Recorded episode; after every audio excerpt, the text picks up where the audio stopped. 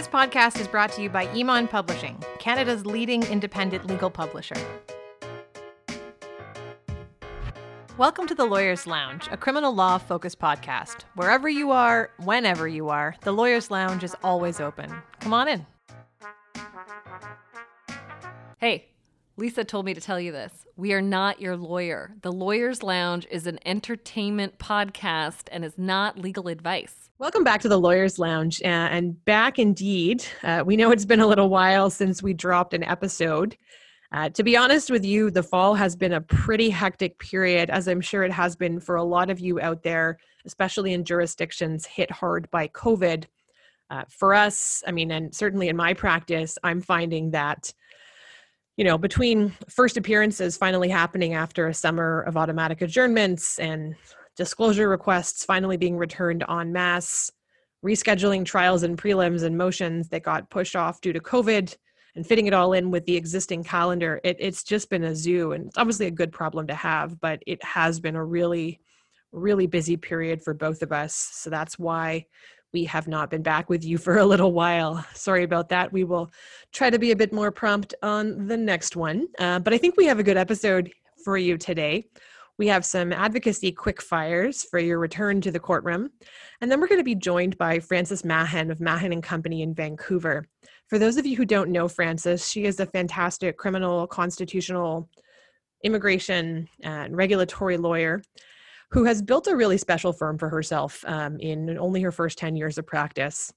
Frances has um, taken some big risks, and I think they've really paid off. She's been able to build a firm and a practice that is not only very successful, but also reflects her values and allows her to do the kind of work that she cares about and to surround herself with people who share her values. So I think for especially any young lawyers or newer calls out there, Frances has a lot of insight to offer on, you know, how to how to work towards becoming the lawyer that you want to be and the kinds of strategic and principled decisions that you need to think about when you are, you know, plotting your next steps and and making sometimes the jump out the door to do your own thing. So I hope that you will enjoy Frances's interview as much as we did. Thanks so much for tuning in and enjoy the episode. All right, now we're going to jump into our advocacy quick fire. I'm going to ask you questions, you're going to ask me questions, and hopefully we'll both learn something. Awesome. Are you the kind of lawyer, LJ, that interacts with the media or do you ignore them? Um, I generally ignore the media when I'm in a particular case. Um, I tend to be of the opinion that if it's before the court, I don't have much that I want to say outside of the courtroom. I know that that can vary based on different cases, but I haven't had a case where it's made sense for my client to speak to the media about what's happening in the courtroom. I also know most of my clients don't want to be in the media unless they already are. Um, they'd prefer that this all happen quietly. That said, I do interact with the media quite a bit to provide legal analysis and other stuff outside of my own cases. I think it can be a valuable public service to be able to explain to the public the perspective of a defendant, of how the criminal justice system actually works. And I do think that we should, as defense lawyers, try to do more of that because there's a lot of misinformation out there, and you're often getting a, a one sided view on what the criminal justice system is, and it's not coming from the defense perspective. But um, yeah, I think it can be a valuable tool, but I just haven't seen it as one that works in my cases so far. How about you? Yeah, I think that's right. I mean, you know, in most of our cases, the perspective of the accused is not going to be the perspective that the public is terribly interested in, uh, in any event. And so, um, you know, the the audience isn't going to be uh, a ready and willing recipient of your message. And I think the other piece that that you averted to is our kind of conservative tradition. The judges don't want us talking to the press in the middle of our cases, and so, um, you know, in most cases, it's it's completely avoided, um, and it, it, makes for maybe uh, less salacious news stories, um, but. Uh, I, I, think it's a tradition in our our, our country that we can be proud of, and I'm glad that we have it. And um, and the, even the police rarely conduct press conferences, um, which I, I, think is is a huge advantage over our American counterparts mm-hmm. who have their jury pools tainted from the very outset of uh, the investigation, even let alone um, once charges are are laid. If you were giving advice to someone doing their first interview with the media, a lawyer, uh, what would you tell them, and what have you learned over the years of interacting with the media? Well, like you, my, all of my media experience is uh, really in kind of the role of commentator. So it's when I'm being asked to give a, my perspective on a case that I'm not involved in. And um, the best piece of advice I've ever received uh, about that was from Evan Solomon, uh, who was guest hosting um, Your Morning one day and told me to yell at the camera, basically and to throw as much energy as I could at the camera. Um, and if I did that, then I would uh, be way more interesting and animated than uh, if I just used my usual demeanor. Hmm. And so I thought I'd give it a shot. I mean, there, it was really a no lose situation for me. It was a, uh, an appearance that lasted a grand total of four minutes. And I was astounded to see that um, doing that really made a huge difference. Mm. Uh, the, the, camera, I think, tends to deplete energy for some reason, and people seem to look uh, and and sound really tired when they use their normal demeanor. Uh, but if you amp it up, you're uh, much more engaging uh, to listen to and, and, to watch. And I found it super valuable, and I, I remember it now every time I do any media spot. I need to do more yelling. Yelling yelling. And Evan does as well. And he, I find him to be a very engaging media personality. Yeah. No, I, I, the thing for me that I found interesting about doing more media is trying so hard to not fall back on the same legal jargon and nonsense that we sometimes rely on in court. It's a bad habit in court and it's a worse habit when you're talking to the public. Yeah. Uh, I just find that it's actually a good way to figure out do you actually understand this issue? Can you explain it to somebody without resorting to a three step test or some legal jargon. Can you actually explain what does this mean? What's going to happen? Um, I think it's a valuable exercise for a lot of lawyers to practice talking to normal people about legal issues. Yeah, I think we should all cultivate relationships with normal people too. Try our best at least. Lisa, what do you do to calm your nerves before court?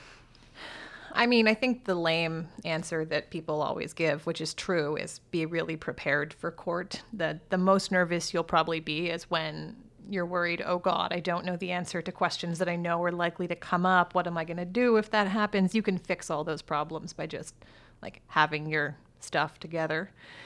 But for me, it's like on a more practical level, uh, breathing, not getting myself into a tizzy, you know, eating properly the day of, getting there early and having some time to just sort of shake it out.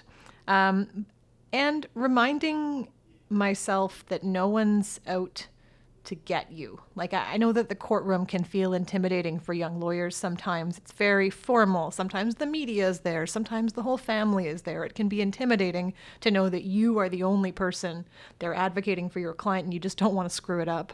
But at the end of the day, the judge is not out to get you. The crown's not out to get you. Everyone's just doing their job and I try my best to be fairly humble about the whole exercise, I guess. So recognizing like I'm always making fun of myself in court. If I flub a line that I really wanted to deliver this like, you know, heavy, weighty, awesome line in my submissions and I screw it up, I'll laugh at myself. I'll ask to start again on something. I'll say, "Whoops, I forgot something. I need to go back." Like I'm not afraid of doing that because at the end of the day, it's all about making sure the client's interests are best advanced. It's not about my razzle dazzle performance most of the time. Even in that big cross, you know, there's a moment for a laugh or there's a moment for a pause. You don't need to be on and amazing all the time to be a really good lawyer, I think has been one thing that's helped keep me balanced in terms of my outlook. But, you know, in the moment, breathe.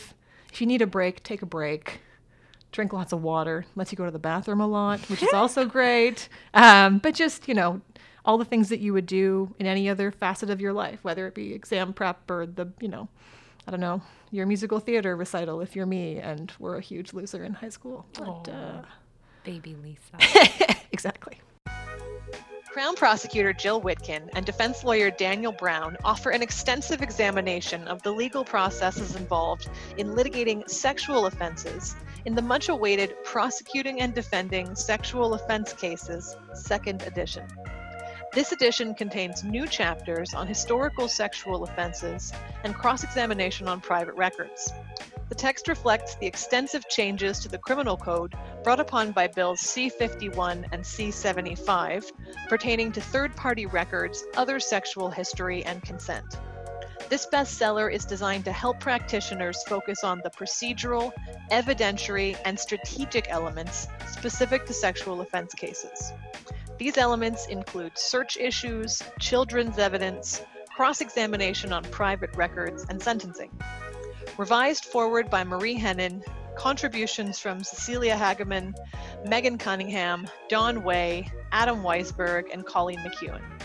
To learn more and order your copy today, visit emond.ca slash LLP-SO2. For our listeners, Emond is offering 10% off. Just visit emond.ca slash LLP-SO2 and enter code Lawyers Lounge at checkout.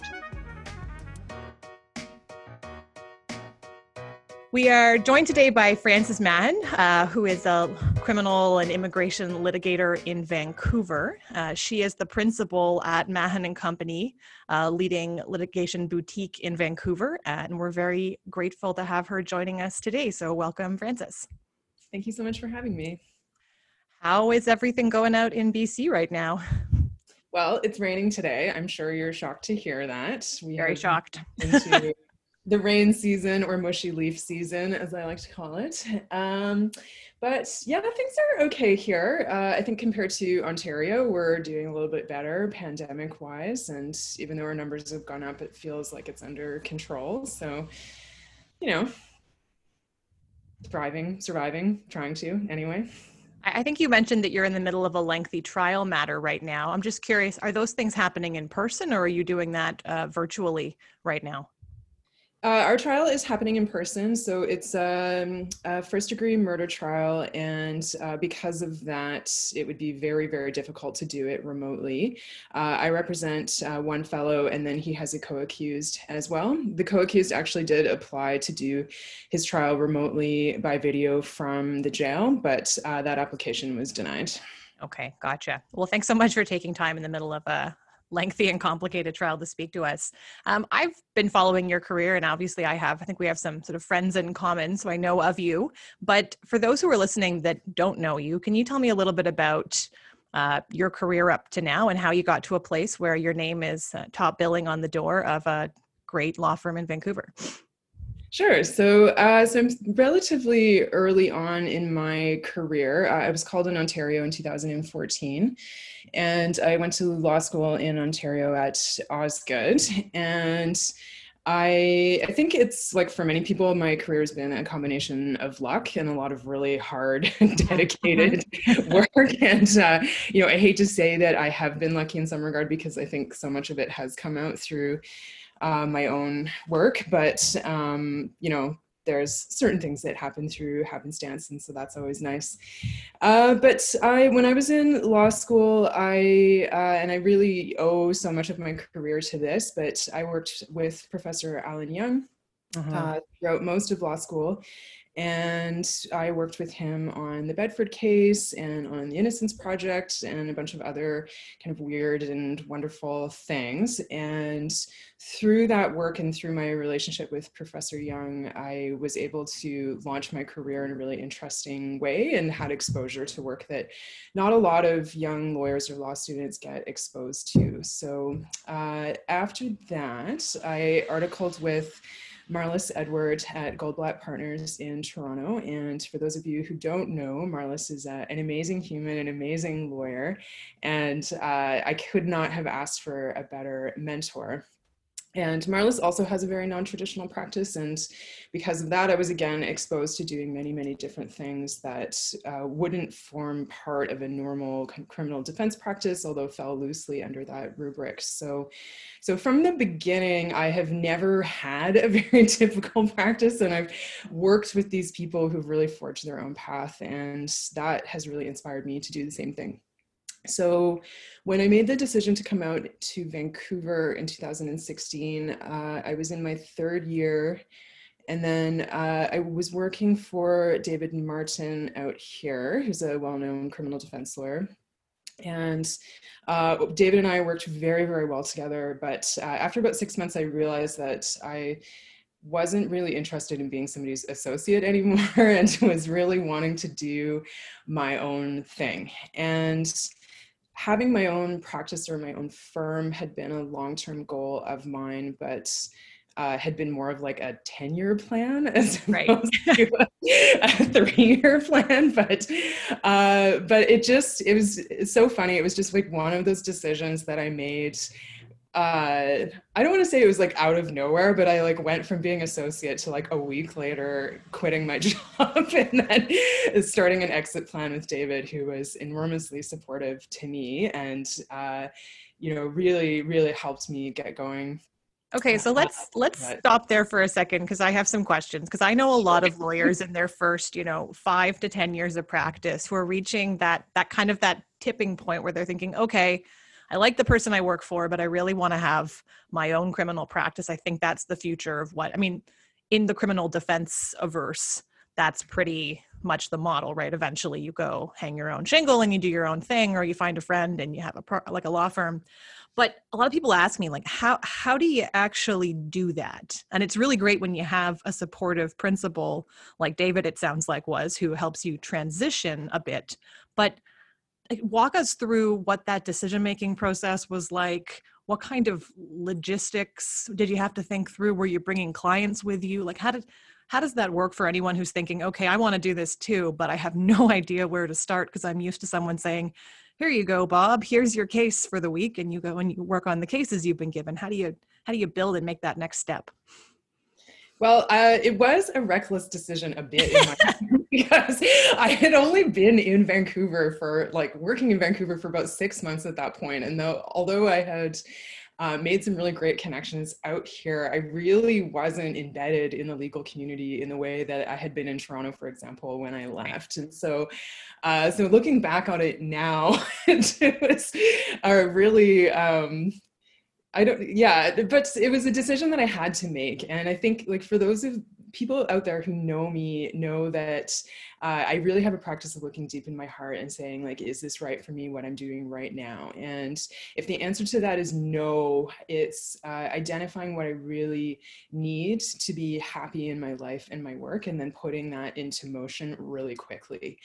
And I think, like, when I was a law student, and I certainly see a lot of young lawyers and law students feeling this way, is that there's a really um, clear idea or picture of like what a lawyer looks like or what a law practice looks like, and and you kind of you know trundle down this path forever until you get there. And i think it's what's really important though is to actually you know look critically at what you're doing and decide if that is truly the path that you want to be on. And if it's not then do something else because you're really not going to be happy. This work is enormously difficult and you've got to do it in a way that you're passionate about and that makes you feel good and you know helping people if that's what you want to do so um, so I kind of had one of those moments in the summer of 2016 of thinking, okay, well, this is good. I'm making decent money. I, you know, I really loved working with David. We were doing these great files, but uh, ultimately I knew I needed to go out on my own in order to continue being happy in the practice of law. So that was my decision making process. I did not do things like, how will I have clients or how will I have make my money? That kind of came later, and um, I wouldn't necessarily recommend that as an approach. that is what I did. So, uh, so when I was transitioning out with David, there was a couple of files that um, I had been working on him with, and so uh, part of the way in which he supported me is he said, "Hey, you know, you go do your own thing, but keep working with me on on these two files. Um, you can bill me for your time. And then that, so that was nice. That was a little bit of a cushion to move forward as I slowly was able to build up the rest of my practice. So it was yeah, it was kind of like after I had left, and then I was like sitting in my house being like, okay, now what is the next move? What do I do? And I didn't at that point even really think that I would be um, the owner of a law firm and having associates and staff like a couple of years down the road. It was very much a solo project at that mm-hmm. point. Mm-hmm. Um, I was very focused on getting office space, uh, as I'm sure the criminal lawyers out there appreciate. Uh, having a place to meet your clients that is not your house is a really good thing. So, uh, for a number and, of reasons, it seems like a sound plan. Yeah. yeah, totally. And, you know, as I get, we can all appreciate after the last seven months that working at home can be just a really exhausting thing. And so I really wanted to separate my home life from my work life. So, um, yeah, so I looked for uh, an office space in Vancouver. I found like a very small 300 square foot office that had a pretty reasonable rent and was in Gastown here. Um, the one piece of advice that I received and I would absolutely recommend to everybody is to keep your overhead as low as possible when you're first starting out because that will give you the freedom and flexibility to um, to do the kind of work that you want to do and not be really stressed about uh, money that's coming in. Um, I should say too, uh, and one thing I didn't mention, but a factor in me making this decision was that, um, like, I don't have kids or a mortgage, yeah. and I had also finished paying off my student debt before I left Toronto. So, um, without those things in place, I don't think this would have been as easy of a decision to make. But I had very little uh, other financial pressure on me, and I also have a very low cost of living generally. Mm-hmm. So, um, so because of that, it gave me a lot of flexibility to do what I wanted. So you had a bit more risk appetite at that point, and thought, well, you know, if it takes a while to get going, you can you can make it work on not that much as you build it up. Yeah, exactly. So, you know, I just, I, I, think it's important to say that because had I been carrying the debt that I left yep. law school with, that would not have been a decision I probably could have made. So I just, I wouldn't want people out there sitting there listening to this feeling like, oh, well, I must not, you know, have it what it takes to start my own practice. If really what you're facing is financial pressure, that's a really real thing. And it's important to be mindful of that. So that was definitely an important component of this.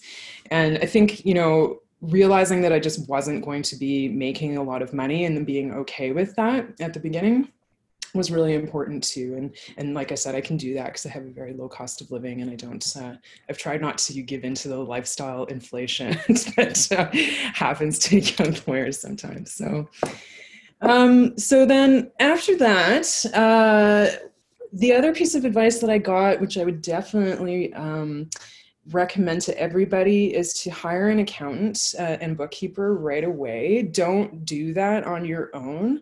I am a lawyer. I'm not an accountant or a bookkeeper. And, you know, as much as you can um, hire other people to do non-law tasks for you the better it will be for you and ultimately the most profitable. So uh, so that was the first person that i brought on. Um, i have she's still my accountant. She's fantastic. Thank you mindy for helping me with all of these things.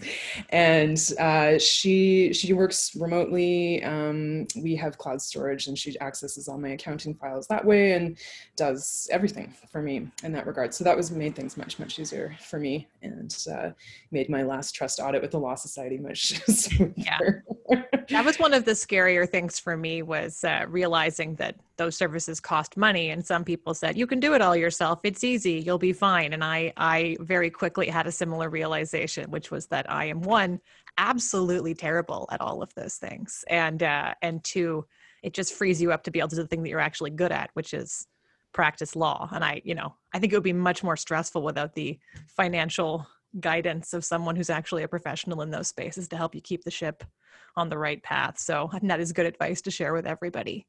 Um, so you hired yeah. an accountant, you've got office space. You've mentioned that you didn't have huge financial constraints in the rest of your life, so you could take a bit of a risk.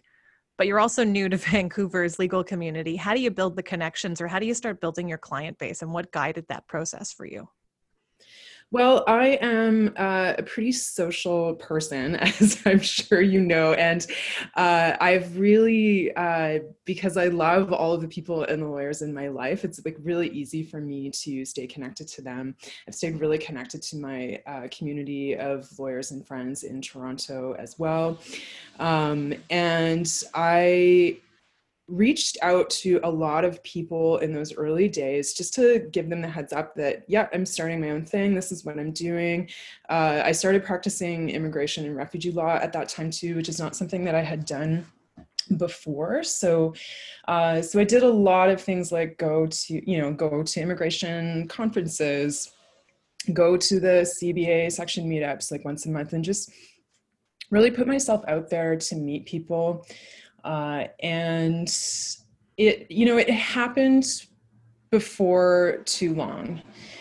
And the one really amazing thing about the criminal bar and the immigration bar is that folks are really, really dedicated to helping young lawyers and each other generally. So it was very easy for me to pick up the phone or send an email or have a coffee date with folks. And uh, everybody was very supportive of what I was doing. So the advice I would offer is just um, stay connected to the people you already have connections with, and then really focus on building connections with the people uh, who are doing the kind of work that you're interested in like just go up to them and talk to them send them an email they won't get mad at you i have people email me all the time and i always really appreciate it and i don't always have time to meet up in person but uh, it's you know i always welcome people reaching out in that way and i have never ever had somebody turn me down when i have reached out to them um, and that's great advice. I mean, I think I have found that as well. I mean, it it it's such a supportive community, and one of the nice things about doing this podcast is getting to talk to people, and everyone's always so excited to sort of share their experiences and want to give back to the community. So I think we are very lucky to be members of such a friendly section of the bar in many ways. Um, and you've obviously been able to grow your practice pretty quickly. I mean, we're talking about on your own, figuring out where your initial clients come from to now I know you have a couple associates, I think, who work for you. When do you hit that tipping point where you start realizing I've built a practice and I have enough workflow and not just I'm way too busy right now, which I think is a problem people have when they're new in having a firm, which is I'm really busy right now, but I don't have the confidence or the certainty that I'll be really busy for the next 12 months, such that hiring someone makes sense. When did you hit that tipping point and how did you evaluate that decision? Uh, I was about a year and a half in, and by that point, I was way too busy. Right. And uh, it like my practice grew really, really quickly, and I was having people, you know, contact me, uh, wanting me to take on their files, and being in a position where I would have to say no, and them saying, "Well, I will wait then for you to be able to help me." And that, I mean, that was a really wonderful feeling, and it was what reinforced to me that whatever I was doing, I was doing it right. And uh, but i knew that it wasn't going to be sustainable over the long term. Mm-hmm. uh, our practice is really draining as you know and uh, this is very very hard work that we do. Um, we work with people experiencing trauma and that trauma really rubs off on us and the hours can be quite grueling and you know all of that. So I was realizing that I would be burnt out in the next couple of months if I didn't figure out a plan forward. So I did a couple of things. Um, I hired a legal assistant and I hadn't had one up until that point.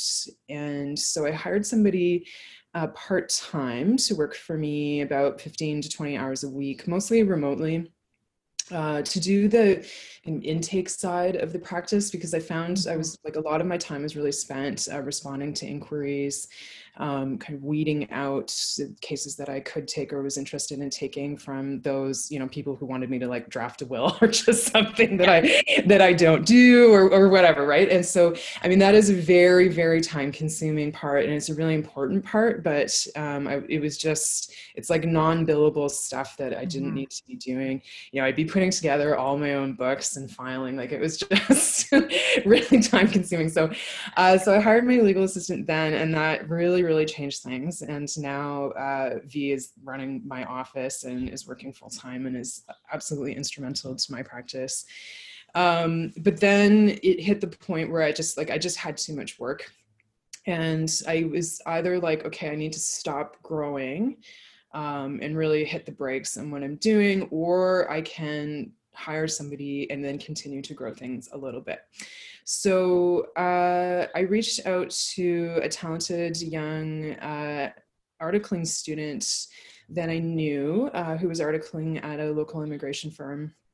And uh, we had met through, I think, Oh yeah, so this is my associate Aiden. so Aiden had reached out to me actually like six months prior just to like have a coffee and chat, and I was really impressed with them and their thoughtfulness and uh, love of the work they were doing, and really like passion for immigration law in particular. And so, uh, so when I was thinking, okay, I need somebody like who's like really keen and kind of just starting out to take on some of the smaller files that I just wasn't having time for, so I could focus on the stuff that I wanted to be doing so I reached out to Aiden when they were um, still articling. Uh, we sat down and had a chat, and I basically offered them a job at that point to start at the end of their articles. Um, I also knew that I was going to be starting a murder trial in like a couple of months after that, and I just like I had to figure something out. It just wasn't going to be sustainable. So, um, so Aiden started with me, and then around that same time, uh, I met uh, a really lovely, lovely young lawyer named Kirat, who's my other associate. And she uh, was just finishing her articles as well uh, with a lawyer I had been working very closely with. And uh, Kirat was just another person who just impressed me so much uh, with her intelligence and dedication and all of that. And uh, she was really wanting to work somewhere that accorded with her own values and would allow her to grow in the way that she wanted. And it just, I, I had not been intending on hiring a second associate, but it just seemed like too good of an opportunity and somebody that I didn't want to lose. So, so I off, also offered Kirat a job like around the same time that Aiden started. Uh, and then she started with me last September. Nice. And uh, yeah, and so it's kind of gone from there. Um, I have not regretted those decisions at all. It's been uh, so amazing seeing these young lawyers kind of grow and feel confident and develop those skills. And uh, being a part of that has just been really fantastic for me. It sounds like your hiring decisions and the way that you've shaped your practice as well. You're, I mean, we talk about things in like bullshit like fit, uh, you know, when you talk about big firms or whatever. But I mean, it sounds like creating a certain culture and having people that share your values and want to pursue similar goals or pursue their own goals in a way that's consistent with your own uh, has been something that has informed the way you've built the team around you. How important is that to you personally, and how much do you think that matters to building the law firm that, I mean, you either want to work at or have if you're someone who's looking to open a firm? Uh, it's critical. And I, um, you know, as a queer person in particular, I, you know, I really recognize how limited opportunities can be uh, within larger law firm structures, um, or even if those opportunities are there, how difficult it can be for folks who don't necessarily fit into the norm uh, to be able to thrive in those structures. And so, uh, you know, part of doing my own thing was creating the kind of place that I wanted to work at in the long mm-hmm. term, and that I would hope would allow other people to really thrive in that place. And so, um, so I think it's absolutely critical to really shape your firm around your own values and to ensure that the people that you're working with um, share those values with you because um, that's what's going to allow you to work together really closely as a team and work well together as a team so we you know we're a very social justice oriented mm-hmm. practice mm-hmm. and it's um, that is the kind of defining feature of all of us and it was uh, it was a feature in why i hired my legal assistant to V too it was the same thing like they had uh, an abundance of experience in working with marginalized communities and was somebody that i really trusted to be able to talk to the vulnerable folks who were calling me to see if i could be their lawyer and so you know V also brings like a sensitivity and a really solid understanding of these issues to the work. So that's, you know, that's something that we all share and we all really enjoy um, we like we have monthly staff meetings which uh, are probably unlike any staff meeting that happens at any law firm. So um, we always do a round at the beginning, and uh, we spend a really long time like talking about how we're really doing and feeling, mm-hmm. um, and then you know dealing with like practical components as well, and then uh, and then one of us will lead uh, a discussion for reflection as well. And it sometimes can involve a, a reading, um, and then we all reflect on it together. Uh, so last week or two weeks ago, we had our meeting and um, we did a reading on not using ableist language. And so we all uh, took turns reading from uh, this article and then uh, spent like 20 minutes after that sort of talking about how we felt about that and how we can put some of those things into practice. And so um, so not you know necessarily typical things for a law firm but it makes me feel really good about what we're doing and it means that we all keep growing and stay reflective. So yeah. No, that I mean one thing that I mean I have admired from across the country about what it seems like you're building at your law firm is it you're obviously able to grow your business and it seems like your business is doing well. I mean, you're I, I am not going to ask about your bottom line, but you know, it, it looks like you're growing and you're doing really well, but you're also not having to sacrifice the part of many of us feel passionately about in this particular part of the law, which is sort of the advocacy piece. And I don't just mean formal courtroom advocacy, but also being advocates for causes and for groups of people that we want to represent and give voices to marginalized people. Um, I know a lot of young lawyers go into criminal defense work or, or refugee and immigration work or any other social justice oriented part of the law because they care about the issues. And then you start thinking about opening a business and now you're being told, well, you know, what's your what's your overhead like? Get an accountant, think about the business. And it can feel sometimes like there's a tension between, you know, business me and uh, advocate me. Uh, how have you found you've been able do you think that there can there needs to be attention there and how have you dealt with balancing those considerations as you grow your your practice I don't know if I would call it attention. I think it's more of an opportunity. I don't I don't feel that my my values or my identity has limited me except when I have you know, like I've experienced homophobia and sexism in the legal mm-hmm. profession, mm-hmm. like anybody else who's a queer woman in this profession. But, um, but I have always done the best, and by best I mean um, both like well on a personal level, but also financially. When I have just like relentlessly believed in myself and put myself out there, so um, aligning myself with causes that I really um, believe in and stand up for, um, that has been beneficial to me on a personal level, but it's also brought business through the door.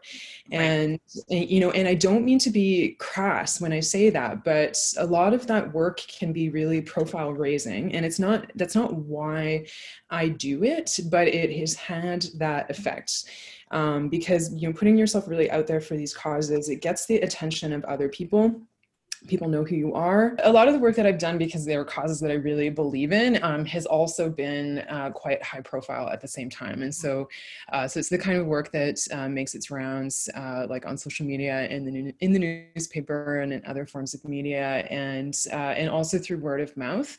And so, uh, and because of that, even though perhaps that work was not paying or very low paying, usually non-paying, right. but it has every single time uh, led to me getting uh, paying clients come in. Mm. And so, um, you know, I never enter these things with that as the end goal. That's not why I do it, um, but that has definitely been the result. And so, um, I think like the more that I put myself out there and the more that I'm just like very honest about who I am, the more that I attract like minded people who want to do business with me, whether that's um, my associates or my legal assistant or my clients uh, or other lawyers who want to refer me work it has all been uh, of a benefit to me uh, just to really be myself and to, as I said, just relentlessly pursue what it is I actually want to do with my life. I think I would be much worse off if I was trying to force myself into um, some way of practice or way of being that didn't accord with who I am. So, yeah, so I don't see those things as a tension, but an opportunity. No, that makes a lot of sense. Um, and then in terms of practice areas and the way, I mean, I, one thing that I like about having a law firm that's within your control and being in the loose criminal defense regulatory space is it feels like it's this magical grab bag where you can choose your own adventure to a certain extent and you can take on things in different areas. I mean, my I always say like I just defend people who have been accused of things in sort of you, you pick a forum. Someone said you did something wrong I can help you with that. And it, it's sort of nice to be able to gradually grow into different spaces that you find enjoyable. I know that you have a wide variety of sort of regulatory as well as immigration work you do, in addition to obviously quite high level criminal defense work. How did you grow your practice in those ways? And have you found it scary sometimes to take to jump into a new field or subject area where you don't have experience and take on clients? And how did you, did you deal with sort of any nerves that you feel moving into a new kind of tribunal or space or practice area? Oh, it was scary. um, I, you know, I say this all the time, but I feel like every time I do something, it's I'm doing something for the very first time. Like I don't know why but I just never have the same kind of case twice or the same kind of application twice, and so I perpetually have this feeling of um, learning like I'm doing something for the first time. So I think that's a good thing overall, but it is really scary. Uh, yeah. So when I, you know, I felt very comfortable practicing criminal law, and then um, when I decided I wanted to do immigration and refugee law, I had been working very, very loosely within that field prior to that. So, mm-hmm. so I had a bit of background um, when I worked with Marlys. Uh, we worked on a national security certificate case mm-hmm together that had been going on for her for a very long time and then i kind of came in at the last three years of that. So that that introduced me to the immigration and refugee protection act albeit in this very uh, narrow and strange way. And then uh, and then when i was working for david i was uh, assisting him and working with Lorne Waldman as well on um, a very complex refugee file which is still going on in fact and uh, and I think the the unusual thing about my immigration practice is, that it's as you said i'm responding to allegations in those forums. Mm-hmm. um, i do do some straightforward uh, refugee work like somebody is experiencing persecution comes to canada i represent them they become a refugee everybody's happy. So uh, but the, for the most part it's responding to allegations. So in the refugee context um, people can be denied asylum if they're uh, if it's proven uh, that there are reasons to consider that they have committed a serious non-political crime, as the language goes. Uh, so it's about responding to those allegations and asserting at the same time that they are a bona fide refugee. And then in the immigration side of things, uh, people can be inadmissible to Canada, um, again, for engaging in criminality. So, uh, so most of my work in that realm uh, engages criminal law in pretty significant ways. Mm. Uh, and I think the advantage for me is that coming from a criminal practice, uh, responding to allegations is what I do. Right. And uh, and being a defense lawyer, you have a really strong sense of uh, what people's rights are, both under the charter and procedural rights.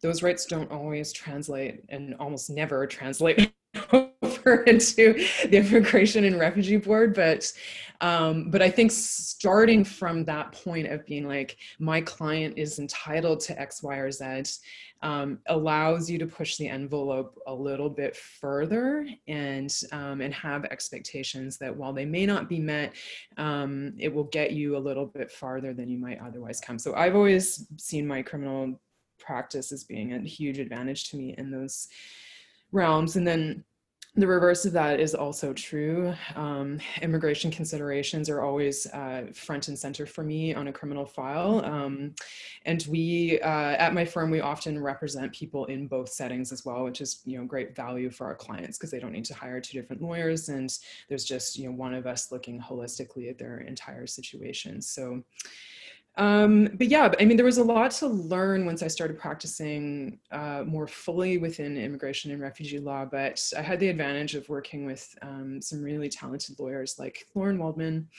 Uh, and then again, I just, you know, I went to like every conference and just read a lot and called people up constantly saying i don't know what i'm doing. Please help me. I mean i do that all the time anyway. And i think that like part of being a good lawyer is like doing that saying oh hey i saw that you did uh, this garofoli application. Like can we talk about it? Whatever. Like that's yeah. um i don't th- think you should ever stop doing that. So my approach really hasn't been that different i guess Makes sense. All right. Well, I've kept you from prep for a long time, but I do think, you know, it being 2020 and the world being on fire, I would be, we can't end this discussion without talking about our good friend COVID. Uh, how have you dealt with the past few months from a practice perspective? Um, I have found it to be a good experience in finding sort of a zen about not letting things worry me too much and just deciding this is going to be a weird not particularly profitable time in some some months and just kind of finding my my peace with everything being on fire at all times. But uh, how have how have you weathered this time and has it been tough? Uh, and any advice you can share for people if we especially for those of us in places that looks like we are hunkering down for a nice long winter of home time uh, any advice you want to share or things you've learned over the past few months uh, well, uh, one thing that we were very lucky for was that um, we were already, my, and by we I mean my firm was already set up to work remotely uh, already. So there was actually almost nothing that needed to be done on the day that I sent everybody home, which was like March 17th or something like that. Um, we closed down pretty early on uh, and everybody else in my life was like, oh, you're overreacting. it's going to be fine. And then, like, two days later, everybody else shut down too. So um, it was, uh, I think that one of the biggest challenges was keeping everybody in my office really connected. Um, we all, we actually had quite a bit of work to do. Um, I, you know, I was prepping for this murder trial that I'm in right now. Um, so there was plenty to keep us busy and billing and all that good stuff. Uh, it was, you know, keeping that unity in our team was a bit more challenging. And I think all of us have dealt with some pretty extreme isolation mm-hmm. in the last several months. So I think that was the biggest challenge. Um, we, you know, we had a lot of kind of weekly Zoom meetings with all of us and we talked on the phone all the time, but it just, it really didn't replace that in person walking down the hall to chat with your colleague or get their advice on something. Um, and then we were fortunate enough that the situation in uh, BC really improved uh, quite mm-hmm. early on. So we actually reopened at the end of May. Oh, nice. And, uh, but yeah, I mean, business has been hard. I mean, with courts shutting down, the borders housing and the IRB like just uh, it was like everybody at the IRB IRB and IRCC just like closed their doors and stopped answering the phone for several months. It was just really strange. Um, so we didn't have a lot of new work coming in. So we had a lot of work that we had already had that was continuing. That was good, um, but it was definitely very scary to see that okay, we're not getting the same like people calling every day to retain us because and I knew knew that in the short term it wouldn't affect us, but that I would start really feeling that around the end of the summer, and uh, and I did. Yep. Um, initially, I wasn't eligible for a dime of any federal funding, and so that um, was pretty rough. Yeah. Uh, but we weathered through it. And then uh, actually, early in September, uh, I did end up getting some funding from the government, Mhm. Um, which was really helpful and it was really necessary at that particular moment because that's when I started feeling the the loss of a bunch of new clients coming in. Uh, today, sitting here, like everything is pretty good. Like I, um, we're kind of back to where we were in early March, um, especially now that I'm back in trial. Things are feeling much more normal Yeah. again it will never ever feel like it did before. And on a personal level, I've kind of let go of the past and I don't need to get back there because that's not a thing that can happen. I also don't know what's going to happen in the future. and I try not to think about it too much beyond the necessary life planning that I need to do. But um, it has made me very appreciative of the present moment in a way that I have never felt. I have reached a level of zen I did not know was possible and a level of gratitude for the little day to day things in my life. And so that has actually been uh, quite lovely. Well, uh, what what do you know? We're going to end on a positive message in 2020 in an interview about the law and life. So who knew we could get to this place? Frances, thanks so much for taking the time to speak with me today, and good luck with your trial. thanks so much, Lisa. It's the winner of the 2020 Hugh Lawford Award for Excellence in Legal Publishing. LGBTQ 2 Plus Law, Practice Issues and Analysis, the first text of its kind, draws on the expertise and experience of a diverse author team. The text provides practitioners with a deep understanding of how their clients' identities affect their interactions with the Canadian legal landscape. General Editor Joanna Radbourd, a pioneer in advancing LGBTQ 2 rights in Canada, assembles a remarkable team of over 50 expert contributors, consisting of lawyers, academics, and activists.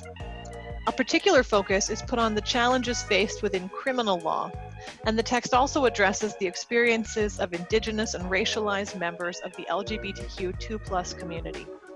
Learn more and order your copy at emond.ca slash LLP LGBTQ. For our listeners, Emond is offering 10% off. Just visit emond.ca slash LLP LGBTQ and enter code Lawyers Lounge at checkout.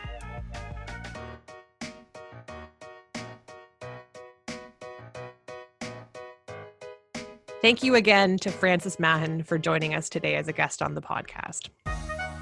The Lawyer's Lounge is produced, engineered, and edited by Alex Ross of Never Sleeps Network. Directed and published by Danon Hawes. And marketing by Jordan Bloom. My name is Paul Emond. Thank you for listening to this episode of The Lawyer's Lounge.